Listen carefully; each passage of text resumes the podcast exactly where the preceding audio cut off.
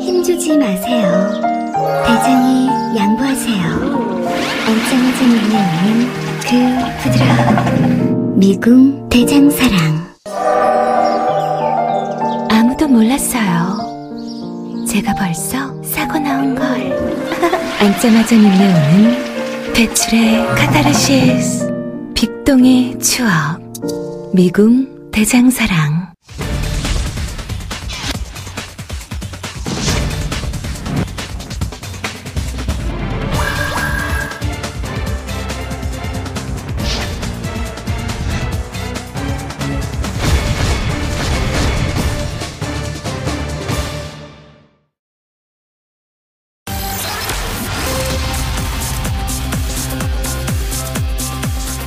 양승태 사법부 시절 벌어졌던 재판거래 관직거래 의혹이 국민적 공분을 사고 있는 가운데 박병대 고영한 두 전직 대법관의 구속영장이 오늘 새벽 기각됐습니다.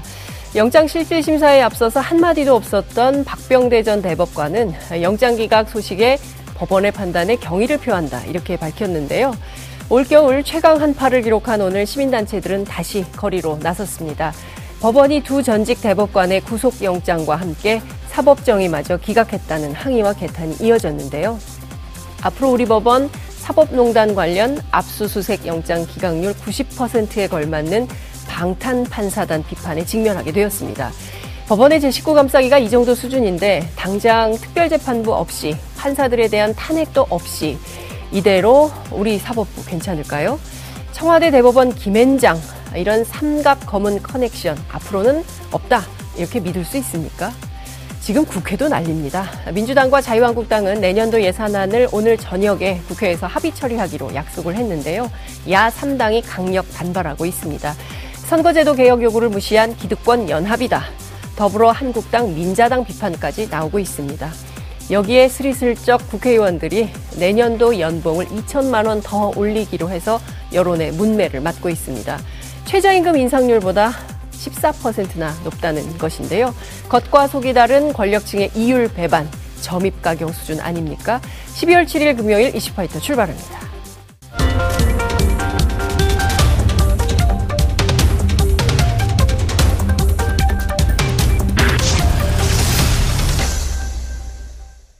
깨어있는 시민들이 꼭 알아야 할 알찬 브리핑, 깨알알 브리핑 시간입니다. 오늘은 한결의 김한 기자 나오셨습니다. 어서 오십시오. 네, 안녕하세요. 예. 그 속보가 하나 들어와 있네요. 네. 네. 그 이재수 기무사령관 전 기무사령관이 지금 투신 자살한 것으로 알려지고 있는데요. 네. 오늘 오후에 투신 자살했다라고 합니다. 지금 유서가 있다라는 소식까지 들어왔고요. 아직 네. 내용은 공개되지 않았고 네. 앞서 이재수 기무사령 전 기무사령관은 세월호 유가족을 사찰하고 진보 단체의 동향을 파악을 해서 그 다른 이제 제약 그 다른 군인 단체들에 넘겨 넘긴 이런 민간인 사찰 혐의를 받고 있었습니다. 네. 민간인 사찰 혐의와 관련해서 조직 내에서 역할을 했을 뿐이다라고 네. 본인의 억울함을 주장한 바 있었는데요. 어쨌든 이 사건 어떻게 진행이 되는지 저희가 속보가 들어오는 대로 시시각각 전해드리도록 하겠습니다. 자, 첫 번째 키워드 볼까요? 제19 감싼 방탄 판사단입니다. 방판단. 네, 방판단인데요. 저도 오늘 오프닝에 썼습니다. 네, 그렇습니다. 예. 그 박병대 고용환 전 대법관의 구속영장이 기각이 됐습니다. 네. 뭐이 영장 각각 A4 158쪽, 108쪽에 달하는 어 아주 구체적인 범죄 사실과 증언들이 담겨 있는 내용이었는데요. 법원은 이 구체적인 사실보다는 어 죄가 안 되거나 약하다는 이 두 전 대법관의 주장에 더 무게를 두고 어 영장을 기각을 했습니다. 어, 지금 굉장히 후, 그 반향이 거센데요. 네. 그 지금 임종원 전 법원행정처장이 구속이 돼 있는데 이 임종원 전 행정처장의 모든 범죄 사실에 어, 이 대법관들이 공모 관계에 있다라고 지금 적시가 되어 그렇습니다. 있습니다. 공범 아닙니까? 공범? 그렇죠. 공모 예, 관계라는 건 예. 이제 공동 정범이라는 예. 건데, 예. 근데 이 두 판사 대법관의 경우에는 예. 어, 영장이 지금 기각이 됐기 때문에 뭐 앞서 말씀하셨지만 박병대 대법관 같은 경우에 뭐 법원의 판단에 경의를 표한다 이런 들어갈 때는 아무 말도 안 했거든요. 네, 얘기까지 지금 했는데요. 네. 그래서 어쨌든 지금 특별재판부 구속 요구 뭐 이런 네. 것들이 지금 현재의 재판부로 이 사건을 어 판단할 수 있느냐 이런 이제 비판이 거세질 것으로 보입니다. 그러니까요. 지금 음, 법원 내부에서는 이 결정을 어떻게 판단하는지 는 모르겠지만 전 국민적으로는 야 이거 우리 사법부 이대로는 안 되겠다. 야이 네. 양반들 이대로 놔뒀다가 큰일 나겠다. 어, 이게 특별재판부 없이 되겠는가라는 생각들을 하게 될 것 같은데요. 당장 검찰이 가만히 안, 있을, 안 있을 태세. 네, 같아요? 검찰은 강력 반발하고 있습니다. 그러니까 그 양승태 사법부의 조직적인 사법농단 혐의를 반드시 입증하겠다 이런 얘기까지 오늘 아침에 브리핑에서 밝혔는데요. 네. 뭐 추가 소환에 조사하거나 구속영장을 재청구하는 방안도 고려하겠다 이런 얘기까지 지금 나왔습니다. 아. 내부적으로도 상당히 격앙돼 있는 것으로 제가 전에 들었는데요. 네. 그러니까 법- 뭐 반신반의가 있었지만 임종원 전 처장의 영장이 기- 인용이 됐기 때문에 네. 좀 어쨌든 그런 분위기의 연장, 같은 맥락, 공범 뭐 이런 것들에 대해서 좀 검찰 내부에서도 네. 어, 영장이 기각되는 일은 없지 않을까라는 판단도 좀 있었던 것 음. 같습니다. 왜냐하면 범죄 혐의 사실이나 이런 부분들의 입증에 검찰이 상당한 자신감을 보였었는데요. 네. 더군다나 임 전 처장은 하급자입니다. 그렇죠. 이 두 명의 예. 대법관 그리고 양승태 대법원장의 지시가 없었다라면 네. 어, 사실상 왜 그러면 임종원 처장이 그렇게까지 무리하게 움직였겠는가? 그렇습니다. 뭐 이런 부분들을 상식적인 눈높이에서 바라보는 게 지금 앵커가 얘기한 대로 국민적인 눈높이인 것 같은데요. 네. 검찰도 그 부분에 대한 얘기를 좀 했고 네. 그 영장 기각에 대해서 이런 얘기했습니다. 재판 독립을 훼손한 반헌법적 중범죄의 전모 규명을 막는 것이다. 그러니까 어, 그 단어의 어휘들이 굉장히 센데요. 뭐 이 부분은 결국 어, 이 사건의 종결점이 양승태 대법원장으로 가야 되는데 네. 그 부분에 대해서 영장이 기각된 것에 대해서 검찰이 굉장히 좀 격한 반응을 내놓은 것으로 보입니다. 검찰 입장에서는 이번 사안이 어, 임종헌 전 차, 차장의 개인 일탈이다 이렇게 보긴 굉장히 어렵고 이른바 조직 범죄다. 어, 흔한 시쳇말로 범단 네. 네, 이런 차원에서 검찰은 보고 있는 것이고 물론 지금 당장 임종원 차장이 입을 꽉 다물고 있고 윗선에 대해서 절대로 얘기를 안 하고 있다 손 치더라도 지금까지 드러난 수많은 증거 자료를 종합해 볼 때 이것의 윗선은 반드시 박병대 고용한 그 넘어서 양승태 전 대법원장이 있는 거 아닌가라는 합리적 추론이 가능함에도 네. 불구하고 여기에서 꼬리를 자르겠다라는 것으로밖에 안 보인다 이런 비판이 나오는 건데요.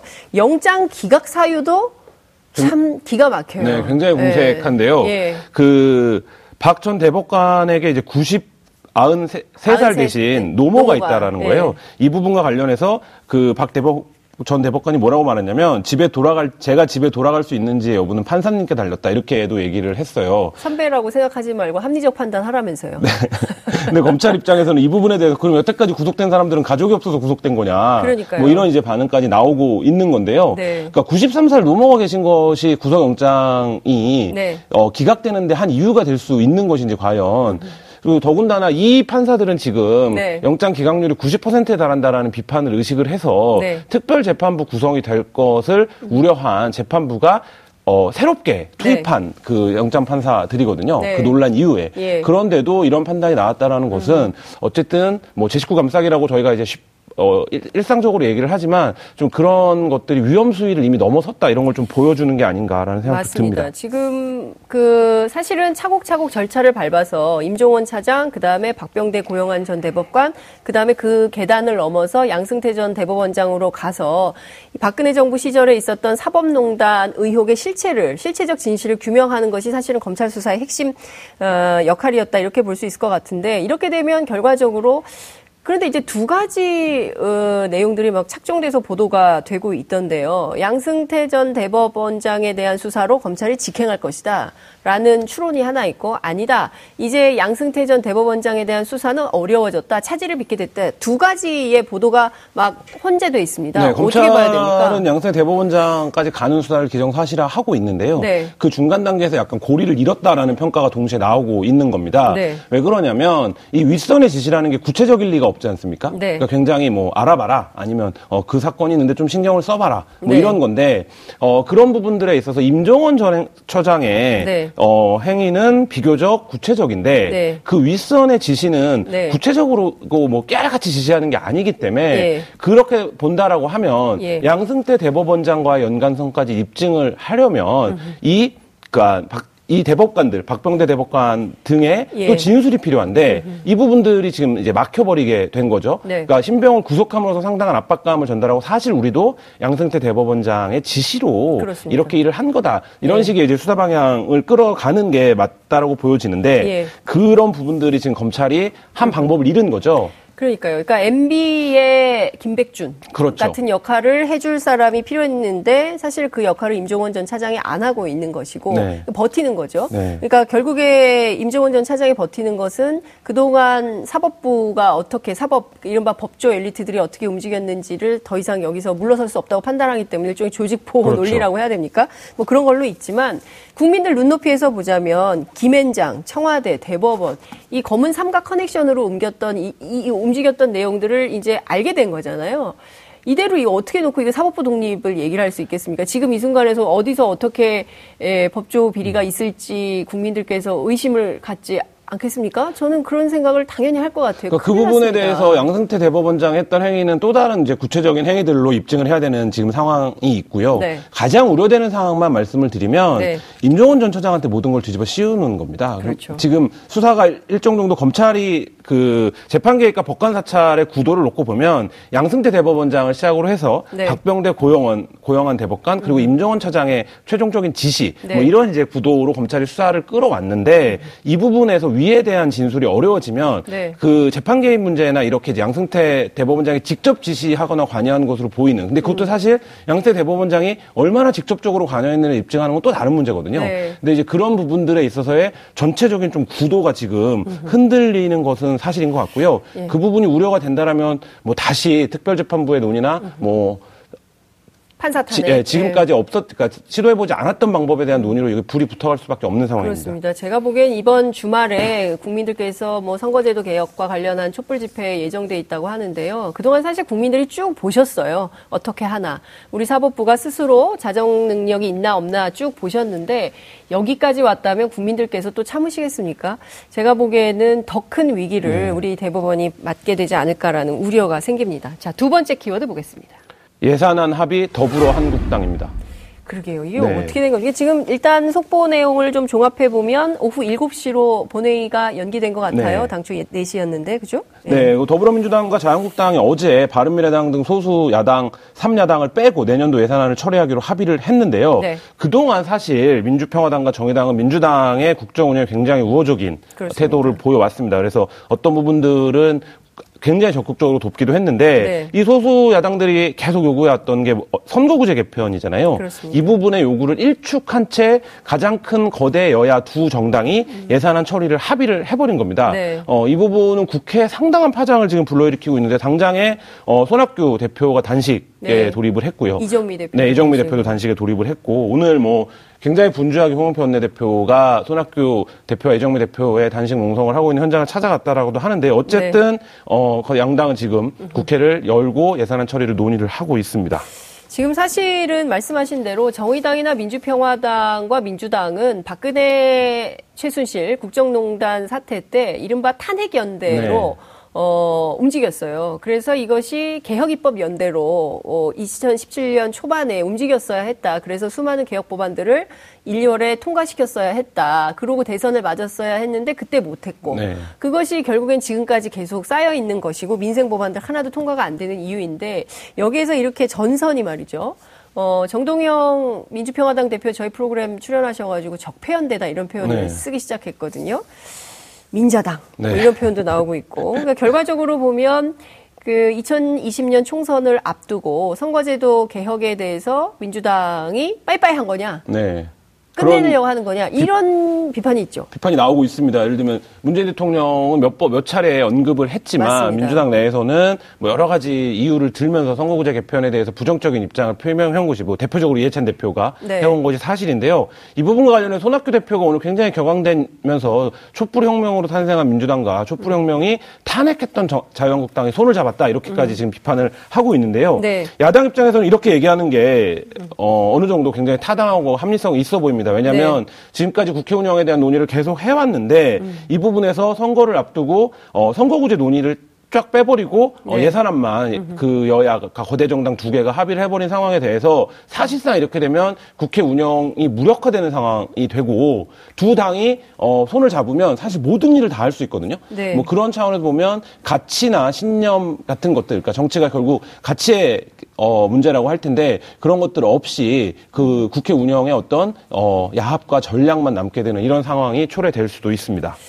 470조 원이 넘는 이른바 슈퍼 예산 2009년 그 글로벌 금융위기 이후에 최대로 편성된 이번 예산은 사실은 복지 예산이 확대되기 때문에 국민들 입장에서는 반길 일이고 과거에 있었던 막 그 묻지마 도로 건설, 네. 뭐 SOC 이런 예산들도 좀 많이 줄이고 생활 SOC가 늘어나고 이래서 국민들 입장에서는 좀 흔쾌히 받고 싶은 예산안인데 이번에 이렇게 선거제도 문제하고 연동이 좀 되면서 국민들께서 어떤 판단을 하실지는 모르겠습니다만 지금 구체적으로 예산안 조금 설명을 좀 해주시면 좋을 것 같네요. 합의문 내용이 나오고 있네요. 네, 어, 지금 합의문 내용이 나오고 있네요. 12월 네. 7일 본회의에서 처리하기로 했고요. 네. 예산안주 감액 규모는 5조 이상으로 하기로 했다라고 합니다. 그리고 그 정부 인력 그러니까 국가직 공무원에 대한 증언을 요구를 했는데 정부가 3천 명을 감축하기로 했다라고 하고요. 아동 수당은 0세에서부터 만 5세까지 월 10만 원, 그리고 지방 소비세는 1%에서 15%로 인상하는 것으로 종부세 조정 대상 지역은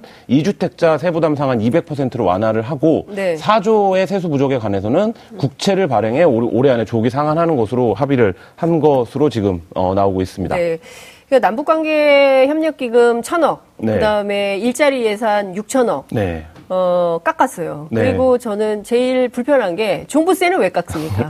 아니, 남북관계 협력기금 일자리 예산 뭐 서로 여야가 협상하면서 조정할 수 있다 손 치더라도 어, 관련 법률이 없으니까 법률이 마련되면 그때 예산 편성하자 이렇게 양보한다 치더라도 종부세는 왜 깎습니까? 네, 뭐 그런 부분들이 굉장히 네? 많은데요. 네. 이게 예산안 관련해서 물밑에서 딜을 해버리면 네. 꼼수 예산들이 굉장히 많이 그러니까요. 들어오게 됩니다. 그러니까 예. 이게 이번뿐만 아니라 예산안의 처리 시기가 촉 촉박해지거나 아니면 어떤 단판을 통해서 해결해야 되는 상황으로 몰리게 되면 예산 자체에 어떤 눈에 보이지 않는 꼼수 예산들이 굉장히 많이 들어오거든요. 근데 이제 지금 이번 예산안도 보면 어, 말씀하셨지만 뭐 종부세 부분도 있고 청년 관련된 예산, 그러니까 문재인 정부 핵심 공약 중에 예. 하나인데 이 부분들이 거의 많이 지금 예, 삭제가 된 것으로 보이고 예. 그다음에 오히려 사회간접자본 예산은 여야 합의 과정에서 증액되는 것으로 이거는 그러니까요. 지역구 의원들의 이해관계가 있기 때문에 사실 어, 물밑에서 협상을 하면 좀 불가피합니다. 그래서 반드시 공개적으로 좀 예. 논의가 아니 송원석 의원만 하더라도 네, 한부모 그렇죠. 가정 그 자녀들 지원하는 돌봄 예산 깎자고 싹 깎자고 그러고 자기네 동네 도로 짓고 건설하는 예산 800 억 원을 늘렸다는 거 아니겠어요? 그래서 예. 그런 것을 보면 국민들께서 정말 예산이 사실 복잡하고 머리 아프고 이게 숫자가 많고 딱딱하고 재미없고 그렇긴 합니다만 여러분들 우리 예산이거든요. 우리 우리 돈. 예? 우리 지금 그 우리가 피땀 흘려서 번 돈이 국민 세금으로 들어가서 그게 공공으로 쓰이는 건데 이거 어디 쓰이는지 우리가 눈 똑바로 뜨고 감시해야 될 필요가 있다고 생각합니다. 그래서 엉뚱한 데 돈 쓰면 안 되지 않겠습니까? 쓸데없이 네. 보도블록은 왜 그렇게 바꾸는? 이런 거 안 됩니다. 이번 국회 상당히 심각한데요. 그 예. 유치원 3법도 지금 처리가 아, 안 되고 있고요. 그다음에 여야가 이렇게 합의로 예산안을 음. 다른 정, 소수 정당들을 무시한 채 통과시키는 것은 국회 운영에 있어서 굉장히 안 좋은 전례를 남기는 거다 이렇게 맞습니다. 보여집니다. 국민의 얼굴을 닮은 국회, 민의가 제대로 반영되는 국회 그렇게 얘기를 하는데 네. 안 돼요. 네, 안 되더라고요. 참 답답합니다. 네. 자기들 월급은 또 올렸어요. 네, 네, 그리고 뭐 논란이 됐던 특활비도 삭감을 하긴 한, 했지만 예, 네. 편성은 그대로 그러니까요. 하는 것으로 정리가 예. 됐습니다. 그러니까 뭐 여론에 떠밀려서 개혁할 것처럼 할 것처럼 하다가 막판에 이렇게 몰리면 결국에는 그냥 깜깜이 네. 예산으로 자기들 편한 식으로 해가지고 뚝딱 해버리는 이런 행태 관행 이거 그렇게 입이 아프도록 비판을 해도 안 고쳐지니 이거 어떻게 하면 좋겠습니까? 정말 큰일입니다. 자 마지막 키워드 보겠습니다. 박근혜, 이명박을 석방하라입니다. 아, 그래요? 네. 한국당이 사면론을 수면으로 띄우고 있습니다. 근데 아직 재판 끝나지 않았는데 사면이 가능합니까? 그러니까 이 논의 자체를 띄우는 게 정치적인데요. 뭐 네. 사면이나 형집행 정지를 추진해야 된다라는 구체적인 방법론이 이제 제시가 되고 있는 겁니다. 네. 그 김무성 전 대표와 윤상현 의원 등이 불구속 재판 결의안을 추진하겠다. 뭐 이런 얘기가 이제 지난주에 보도가 됐는데요. 네. 뭐이 부분과 관련해서 국회 그 의원회관에서 윤상현 의원 주최로 박근혜 이명박 전 대통령 재판의 법적인 문제점 이런 토론회가 열렸습니다. 어, 친비박계를 막론하고 15명 이상의 의원이 모였던 것으로 지금 보도가 되고 있는데요. 네. 뭐 여러 가지 문제가 지적이 됐지만 뭐 주 4회 재판을 하는 문제, 여러 가지 사건이 병합된 문제 이런 것들이 다 법적인 문제가 있다. 박 전 대통령이 최소한의 방어권도 보장받지 못하고 있다 이런 주장이 나왔고요. 네. 그윤 전 의원은 전직 대통령에게 특혜를 줘서도 안 되겠지만 전직 대통령이란 이유만으로 재판 과정에서 차별이 있어서도 안 된다. 뭐 공정 재판, 인권 재판이 되도록 하고 이를 정치권에서 촉구해야 된다 이렇게 하면서 이제 분위기를 잡아가고 있습니다. 그럼 지금 불공정하고 반인권적인 재판이 진행 중에 있다는 그러- 주장을 하는 겁니까? 그렇죠. 그렇게 보고 있는 건데요. 네. 문제는 여사 사실이 사실이에요? 아, 전혀 그렇지 않습니다. 뭐 재판 과정을 온 국민이 다 지켜보고 그러니까요. 있는데 박근혜 대통령의 재판을 오히려 보이콧하고 있는 그런 그렇습니다. 상황. 안 나오잖아요 재판정에. 예. 그런데 법사위원장은 왜 나선 겁니까? 그러니까 이 부분들인데요. 국회에서 이 논의들을 자유한국당이 계속적으로 띄우는 이유는 결국엔 어, 예산안 합의 문제에서도 봤지만 자, 자유한국당이 국회 여전히 거대 네. 정당으로 남아 있는데 자유한국당이 이 논의를 계속하는 것을 어떤 카드로 나중에라도 쓸 수 있는 이런 상황이 될 수 있는데 네. 여상규 법사위원장까지 나섰다는 거예요. 그러니까 여상규 법사위원장이 법사위원장이라는 자리가 어떤 겁니까? 국회에서 벌어지는 모든 입법 과정에 네. 어, 최종적으로 뭐 어, 판단까지는 아니겠지만 심의 의결권을 가지고 있는 위원회 아니겠습니까? 네. 근데 이 법사위원장이 그 두 분 대통령에 대한 재판은 정상적인 절차로 진행되지 않는 것 같다 이렇게 얘기를 하면서 우리가 지향해야 할 실질적 법치가 완전히 실종됐다 이렇게 얘기를 음. 했거든요. 그러니까 법사위원장이 이런 견해와 인식을 갖고 있다라는 것은 어, 이 문제가 향후에도 지속적으로 자유한국당에 의해서 어, 발화가 되고 문제 제기가 될 가능성이 높다라는 걸 보여주고 있습니다. 자유한국당 지지율이 20%를 넘어서고 20에서 30% 안으로 가면서 이른바 콘크리트 지지율이라고 그 토록 박근혜 정부 때 얘기했던 30%를 회복하면 문재인 정부를 흔들어서 다음 총선 해볼 만 하다라고 하기 라는 판단, 정치적 판단 속에서 정치적 상징성이 높은 박근혜 이명박 주 전직 대통령을 본인들의 선거에 좀 활용하고픈 이런 욕심 때문에 그런 거 아닙니까? 그러니까 결국엔 지지세를 집결시키는 집토끼를 모으는 이런 그렇습니다. 작- 전략이라고 보여지는데요. 예. 말씀하신 것처럼 지금 자유한국당의 지지율이 가파르게 올라서서 25%를 회복을 했습니다. 네. 그러니까 태블릿 PC 이전으로 지지율이 회복됐다 이런 보도들이 나오고 있는데요. 네. 자유한국당은 이 과정을 더 몰아 세워서 말씀하신 대로 이명박 박근혜 대통령 전 대통령에 대한 법적인 수사나 재판 과정이 불공정했다. 이건 결국 무슨 얘기냐면 문재인 정부의 정통성을 흔드는 얘기이기도 예. 하거든요. 탄핵을 부정하는 거죠. 네, 그렇죠. 예. 그러니까 그 부분을 어떤 정략적으로 지금 접근하는 태도가 그 전까지는 사실 야 그런 얘기까지는 좀 가지 그렇습니다. 말자 쉬쉬하는 분위기가 있었는데 그게 좀 지금 굉장히 적극적인 발언으로 나오고 있는 상황입니다. 자, 정의로운 대한민국 아직 갈 길이 멉니다. 네. 그리고 지금 그 국정농단에 버금가는 사법농단 여러분들 우리 함께 보고 있지 않습니까? 이런 가운데 어, 자신들의 정치적 목적으로 전직 대통령 석방하라는 요구를 계속하는 것이 과연 온당한 것인가 국민적 판단이 좀 필요해 보입니다. 오늘 말씀은 여기까지 듣겠습니다. 고맙습니다. 네, 감사합니다. 여러분들께서는 지금 생방송으로 진행하는 이슈파이터와 함께하고 계십니다. 오늘 방송 좋았나요?